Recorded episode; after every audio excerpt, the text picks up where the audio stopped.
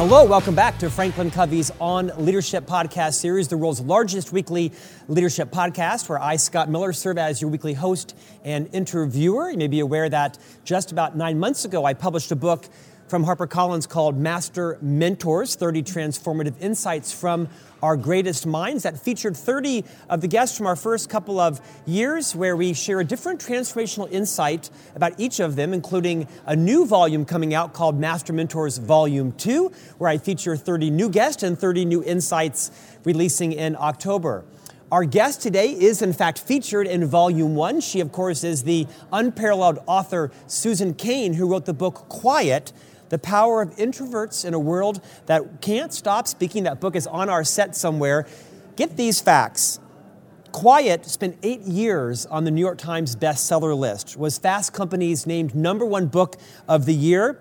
Susan Cain is um, the fourth highest ranked, if you will. Um, sorry, I'm gonna start that over. Fourth, four, what is that? LinkedIn named her. Sorry, I need, I need to start over. I'm sorry, Susan. No I wanna, worries. I, I want to get your I want to get your your intro right. So let's start over. You ready?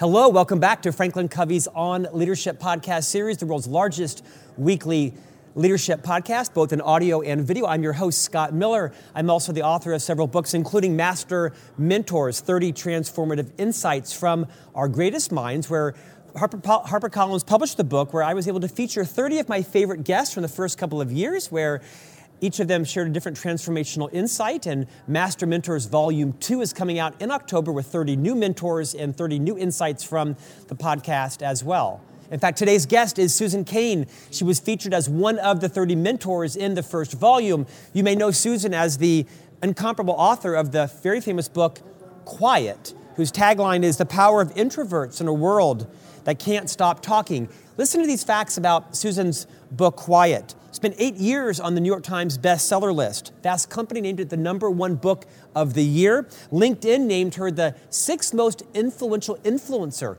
in the world. And her TED Talk has been viewed 40 million times. Her new book, just out, is called Bitter Sweet How Sorrow and Longing Make Us Whole, and is this week holding firm at the number one spot again on the New York Times list. Susan Cain, welcome to On Leadership. Thank you so much, Scott. It's so great to be here with you again. Great to see you again, Susan. Now, perhaps of all the accolades you've earned, all the number one best-selling books, you were, if you recall, our first guest. We taped you first four and a half years ago. We ran you as the second episode, but you were our first guest. So that you chose to come back, given my very novice interviewing skills four years ago, is great appreciation. Thank you. I don't think you were novice at all. I still remember that interview so well, and so it's so great to see how the podcast has developed since then. That's awesome, and you're uh, you're very gracious to actually have come back. Susan, talk to us around first why you named the book Bitter Sweet. This book. This book was born from a very specific catalyst, which is um, this lifelong experience that I've had when listening to bittersweet minor key music. Um, you know, music that should supposedly be sad, but I kept having this experience and, and then realized through research that many people do. Um, I kept having this experience of finding that this kind of music, instead of making me feel sad, made me feel kind of uplifted and connected to all of humanity. Um, and a kind of deeply creative impulse. And I started trying to figure out what the heck was going on with that. Um, and I went down this path of research, not only about music, but realized that there's this whole tradition that spans centuries and continents that looks at kind of the way in which we all experience joy and sorrow at the same time. Maybe not in a, in, in a given hour but you know in, in the course of our lives there's always going to be joy and sorrow. There's always going to be light and dark. That's the nature of reality. But that coming to terms with that reality is one of the keys that unlocks creativity and connection and yet, we are living in a culture that is telling us only to look at the light side of the equation. Um, our culture sees it as somehow kind of distasteful, even to admit the way that light and dark go together. And I think that that's we're doing ourselves a real disservice. Susan, it's a simple but I think profound question. What is sadness good for? What's its purpose as you see it? There's been really fascinating research into this. Um, our ability to feel sad, not only does it help us process the experiences we might be having, but as human beings, we are designed to respond to other people's sadness. And, and this, had, this is an evolutionary design, basically. It's because we were born as, um, as babies who are quite vulnerable when we show up on the planet. Um, and when babies cry, their caregivers are primed to notice that crying and to want to respond to it. But what, what's ended up happening is that we do that not only for our own babies, but we have the capacity, not just the capacity, but the, like the, the visceral impulse to respond to the to the distress of other beings.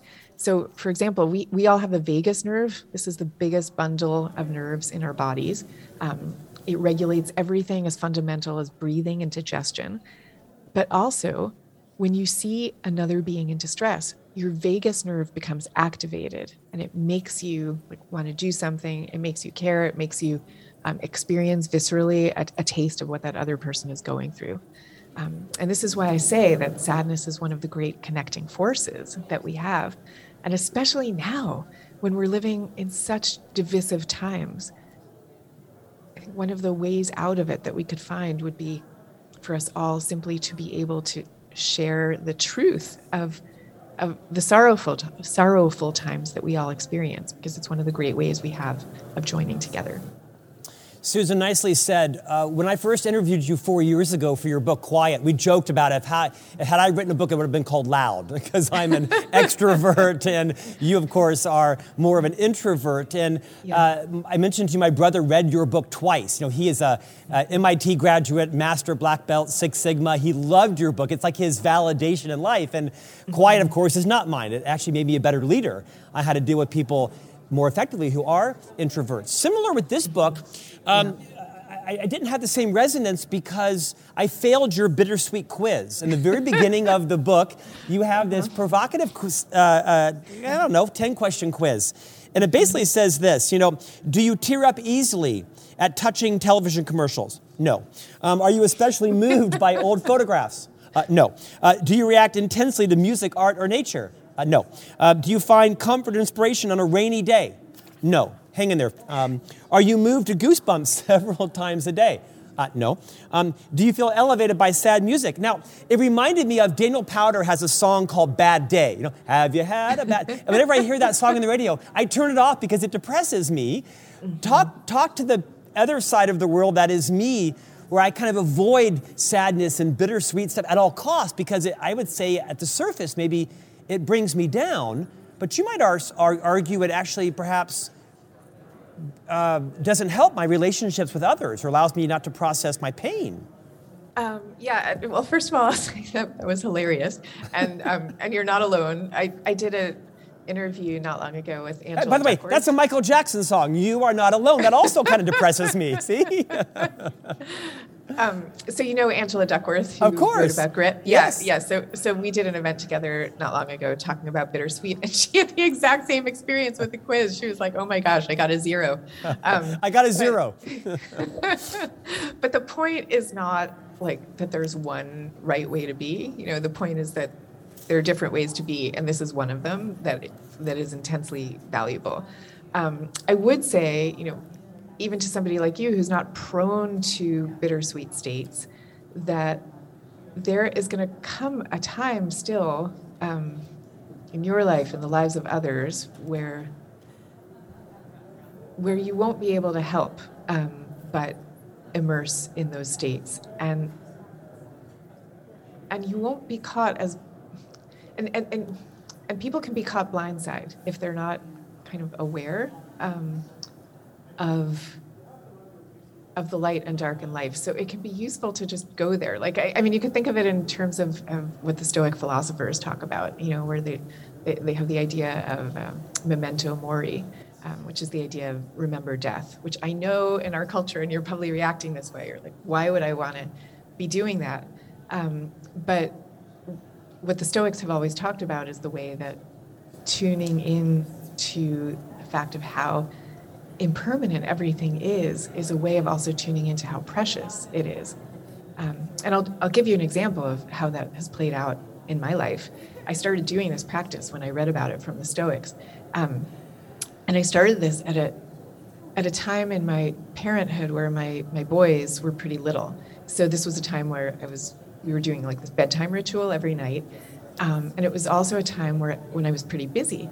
So I was having trouble, honestly, doing the bedtime ritual and not also checking my phone at the same time, like checking all my incoming emails. But then I started doing this memento mori thing. And I found, and, and, and so I would say to myself, you know what? Like, you might not be here tomorrow. They might not be here tomorrow. Who knows? We have no idea. And I was like, instantly, I put the phone down and I had no desire for it. I started just leaving it in the other room. And it wasn't like I was then dwelling on morbid thoughts. It was more like I would have that reminder and suddenly be tuned in to the preciousness of everything. Um, so that's one way in which I think anybody can kind of gain access to these states and to their powers. Well, Susan, to that point, the book caught me off guard in a good way. It really made me think about Am I glossing over what might be valuable, bittersweet moments? Am I just, you know, constantly um, in motion? Uh, a few episodes ago, we had the honor of interviewing Deepak Chopra, and he reminded me that there are human beings and there are human doings, and I'm very much a human doing. Yeah. I think he's very much a human being. There are not two different people on the planet than Scott Miller and Deepak Chopra, as you know, uh, or Susan Cain and Scott Miller. But yet we continue to get along and exist. But your did your book spoke to me in that way to help me to recognize is there are there bittersweet moments that perhaps I am glossing over or that I'm not learning from that will help me be a better parent, a better leader, a better spouse, partner, friend? I'm sure the answer is yes. Speak to that point, which is do you think processing bittersweet experiences is actually good for our physical and mental health as parents, as leaders? Yeah, and we actually know this. Um, so the psychologist um, Laura Carstensen, she's at Stanford and she studies longevity, and um, she has found that older people are more, much more. They tend to be happier. They tend to be tapped into a state of meaning. Um, they focus more on the meaningful relationships in their lives. Uh, they experience more gratitude. So, like this whole suite of attributes that I think most of us would would like to have. And at first, she assumed that the reason for this difference was just because you know you know there's that folk wisdom of like somehow older people are wiser. So she thought it, it was somehow like wisdom had been magically conferred upon older people just by virtue of their age. But it turned out that the real factor that was driving this is just that older people are more aware that their days are numbered. Like they're more aware of the of life's fragility.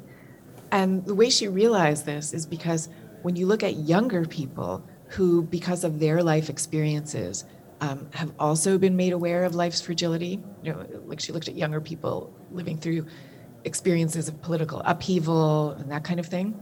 Um, that those young people started taking on the attributes of older people.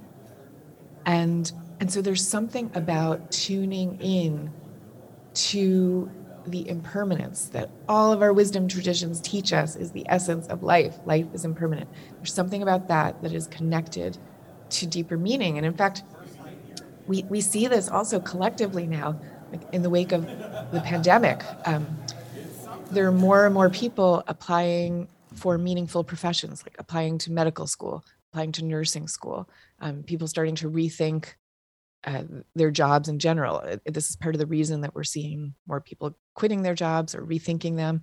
Um, we saw the same thing after 9 11. Suddenly, you had a rush of people who were applying for Teach for America or applying for jobs firefighters. So, when we tune in to the ways in which um, the ways in which life is is always made up of, of light and dark that also tunes us into this state of deeper meaning that i think benefits anybody regardless of our temperament susan you seem to have grown uh, in a positive way very philosophical since our last interview with quiet uh, you know you are an ivy league trained i believe corporate lawyer and you decided to pivot um, out of law and become mm-hmm. a writer. I'm guessing a lot of our viewers and listeners today from around the world, millions of them, are seeing themselves in you. We've just come out of a pandemic, pandemic as you said, and everybody's reassessing their values. Um, mm-hmm. What have you learned in the research and writing of this now number one best-selling book? What have you learned that those that are listening and watching might identify with to kind of urge them towards how they process their their, their bittersweet experiences and to use them for good as they maybe look to deploy the, the last days of their life, whether it's 40 years or four years. Yeah, yeah. I mean, I guess what I'd say, one of the teachings that you find, no matter what tradition you're looking at, is the idea that. Um, that we're all going to have moments of, of difficulty or even pain, but we have like two choices of what to do with those. Um, and one one choice is to kind of ignore it and then what ends up happening invariably is you find a way of taking it out on yourself or on other people around you because it kind of has to go somewhere but there's also the option of transforming pain into beauty um, and this is what the creative process actually is at its heart um, it, it's basically people who have a sense of the gap between the world in which they live and the world, the, the more perfect and beautiful world that they would wish to see. And they're taking some kind of creative step in the direction of that perfection that we all long for. Mm. Um, so I guess what I'd say to people is, you know, whatever pain you can't get rid of, make that your creative offering, um, and understand that this can be the heart of your of your creative impulse. Susan, do you think there's a difference between melancholy and depression? chemical de- or um, you know clinical depression clinical depression yeah. yeah yeah there's a huge difference this is actually one of the things i hope this book will achieve is to get um, mainstream psychology to be looking at this because right now if you like if you go into a research database and type in melancholy you're just going to call up a whole bunch of articles about depression um, but in fact these are completely well I was going to say these are completely different states of being. It may be that they're differences in kind, I'm sorry, differences in degree as opposed to differences in kind. Mm. Um, but somebody who's tapped into, well, let me start the other way. Clinical depression is a kind of emotional numbness. You know, it's like a black hole that you descend into where you're not creative at all. You feel cut off from everything and everyone, and you have a sense of worthlessness and all of this. And that's not what bittersweetness or melancholy is like. Um, the, the state of bittersweetness is much more about being connected to the impermanence in everything, but also the kind of intense beauty in everything. Um, and we actually, that bittersweet quiz that you were just talking about, um, I put that quiz together with the psychologists Scott Barry Kaufman and David Yaden, and they ran all these preliminary studies and found that people who score high in bittersweetness also score high in states of awe and wonder and spirituality and transcendence. So these, these can be incredibly positive and nourishing states. While at the same time, people who score high in bittersweetness, there is a mild correlation with anxiety and depression, which is why I think it might be a difference in kind. You know, it's like if you have too much of it, I think you could probably kind of fall off a cliff all the way at the end of the line. Um, but when you have it in the right amounts, uh, it, it, it can be one of the most nourishing states that we inhabit. Susan, what's the correlation for those who score zero on the bitterness quiz? What's the future for us like? I, I, I laugh not I laugh not because I'm making fun of the, the gravity of your work, of course, but to no, recognize it. it doesn't resonate with me in terms of my personality. Yeah. But I certainly absorb it in terms of as a parent and a spouse and a leader and a friend and a colleague that, you know, I have a colleague who works with me that has clinical depression and anxiety and, you know, has suicidal tendencies and is under the care of a, a therapist and, and is medicated and is highly productive and has genius in him. And uh, mm-hmm. that's not something I relate to, but it's mm-hmm. changed fundamentally my, my leadership style. So I, I, mm-hmm. absorb the insights. For those who are like sort of relentless optimists like me, what's the mm-hmm. downside of that? the downside of relentless optimism. Yeah, yeah. I mean, uh, so first of all, I will say I I guess I, I don't tend to look at things kind of in the way that you posed your question in a sense because I like things more like we have there's an array of superpowers on hand and we all have different ones and access to different ones. And so relentless optimists like you i think have access to one kind of set of superpowers. Yes. and and with bittersweetness i'm talking about a different set of superpowers. And you know and we all know which ones resonate most for us. Um, having said that just the way somebody who tends bittersweet can benefit from being reminded to you know like there might be situations where a, push in the direction of more optimism could be useful in that moment. So i would say for somebody like you who's kind of like relentlessly sanguine um, a, a push to remember fragility right? That that we may not be here next week we have no idea and how would that change the way you go about your life right now um, that that could be incredibly mind-opening for you I would drink more champagne. I would go to Italy. I would read more books. I do lots of things. Uh, Susan, your book has become number one on the New York Times bestseller list. I texted you a photograph or emailed you a photograph of my New York Times Sunday newspaper when it came. I was so excited for you. Why do you think, humility aside for a moment, why do you think it's been so insanely popular two weeks or however since launch why why is, is it is it people who are resonating with the concepts with themselves or do you think it's people like me that read quiet realized oh that's not me but that's much of the world. I have to work better with them. Or do you think it's both audiences? Why is it done so well? I think it's a little bit of both. I, I think that, excuse me, for many people, either they have a bittersweet temperament, like the way I do, I've sort of always been this way, um, or, or they've come to it via life experience. Um, or there's people like you where they're parents or they're managers or leaders or whatever it is, and, and they understand that that there's wisdom to be gained from that tradition that could benefit their entire team you know? Um, but i will say i've been so struck like after quiet for the last 10 years really i've been flooded with letters from people where i hear the same thing again and again of like oh my gosh you know now i have permission to actually be who i am. And with bittersweet i'm getting very similar letters with a slight twist i would say it's more people saying wow, I feel seen, I feel known, I feel understood, validated. Um, there's there's a kind of articulation of an experience that many people have always had, but our culture doesn't really talk about it that much, so they've never been able to give voice to it. Susan, we're taping this today from Las Vegas at the MGM Grand Hotel, where we're keynoting the Young Presidents Organization annual conference here, and we're taping many podcasts like yourself, sponsored by YPO. And I was walking from my hotel room at the MGM Hotel over to the conference center. That took three days to walk that. And on that three day walk, remember that. Yes, uh, this morning I was thinking of you. One of like four interviews today for tomorrow. I was thinking about you and your book. I was finishing it last night in my hotel room. I thought, you know, I think the gift you gave me was this overwhelming sense of gratitude that I perhaps haven't suffered from sorrow or longing or grief or a lot of bittersweet memories that I realized I was walking down the corridor having this immense overwhelm of gratitude for my health, for my family's wealth, for all the positivity, recognizing that perhaps my time is coming. Uh, I'm almost 54 years old and I've had a fairly conflict free, healthy, successful life. We all have two steps forward, one steps back. Some of us have more challenges. But I was thinking of you as I was walking over here, thinking, maybe my time is coming. Maybe the reason Susan published this book was because I'm going to be facing some bittersweet memories, experiences, sorrow, and she's preparing me for the future. Could that be the case for some of us?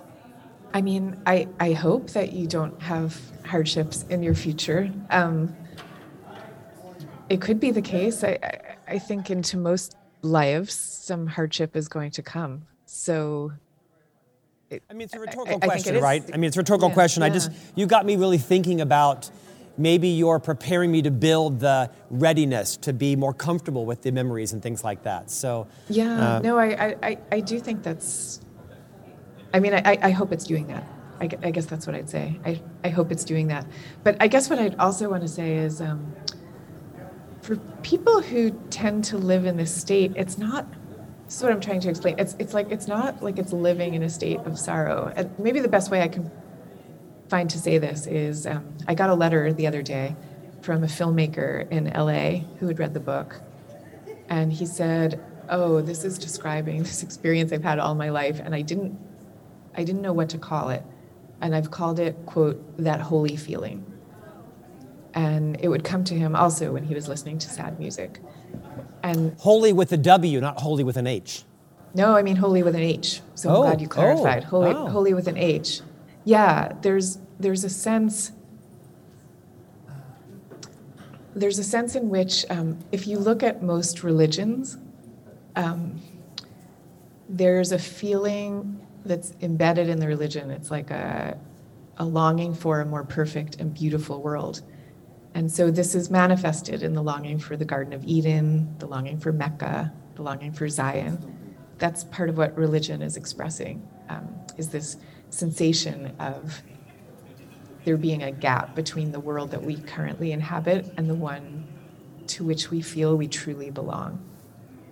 And the appreciation and the knowledge of that gap and the fact that we sometimes have these moments where we feel like we're actually glimpsing Eden or whatever it is, those are some of the most profound and transcendent experiences that people can have. Um, so it's not so. So it's not only about becoming comfortable with the moments of, of grief and agony that are going to come to most of us at some point. It's also about this transcendent experience that comes from the awareness of this kind of existential longing that humans are born with. Susan, my blood pressure lowers when I'm around you. And my wife and the production team both thank you for that. I, we appreciate you joining us today. I recognize that your book has just launched, and so for, I'm sure, many hundreds of cities around the world and thousands of interviews, you'll be uh, helping to support that. What's next for you? Uh, well, I'm actually launching a podcast also, and it'll. It's about time. Launch. It's about time. Yeah, I know. I know. you know, it's like I go so deep into all of my projects that I really can only do one at a time. So I've been wanting to do a podcast for years, but I had yes. to wait till this book was done. Yeah. Um, I don't recall yeah. you emailing me to be a guest. Is that? Are you going to be emailing me soon for that? I'll, I'll look for that. Look. I haven't even started putting it together yet. So. Well, we can give you any tips. Probably later this year. We'd be happy to, and I encourage all of our listeners to look for Susan's podcast coming out. Susan Cain, the multiple number one best-selling author, including the first book, Quiet, and her new book, Bittersweet, How Sorrow and Longing Make Us Whole. Susan Cain, thanks for rejoining us again. Thank you so much for having me. Um, and I'll just say to anyone who's curious, if you want to kind of stay up to date on what I'm doing, you can sign up for my newsletter, which is at susancain.net. Um, and you'll hear about the podcast and whatever else we end up doing. Um, but Scott, thank you so, so much for having me. It was great to connect with you again. Susan, our pleasure. And thank you for joining us. We'll be back next week for a new guest on leadership.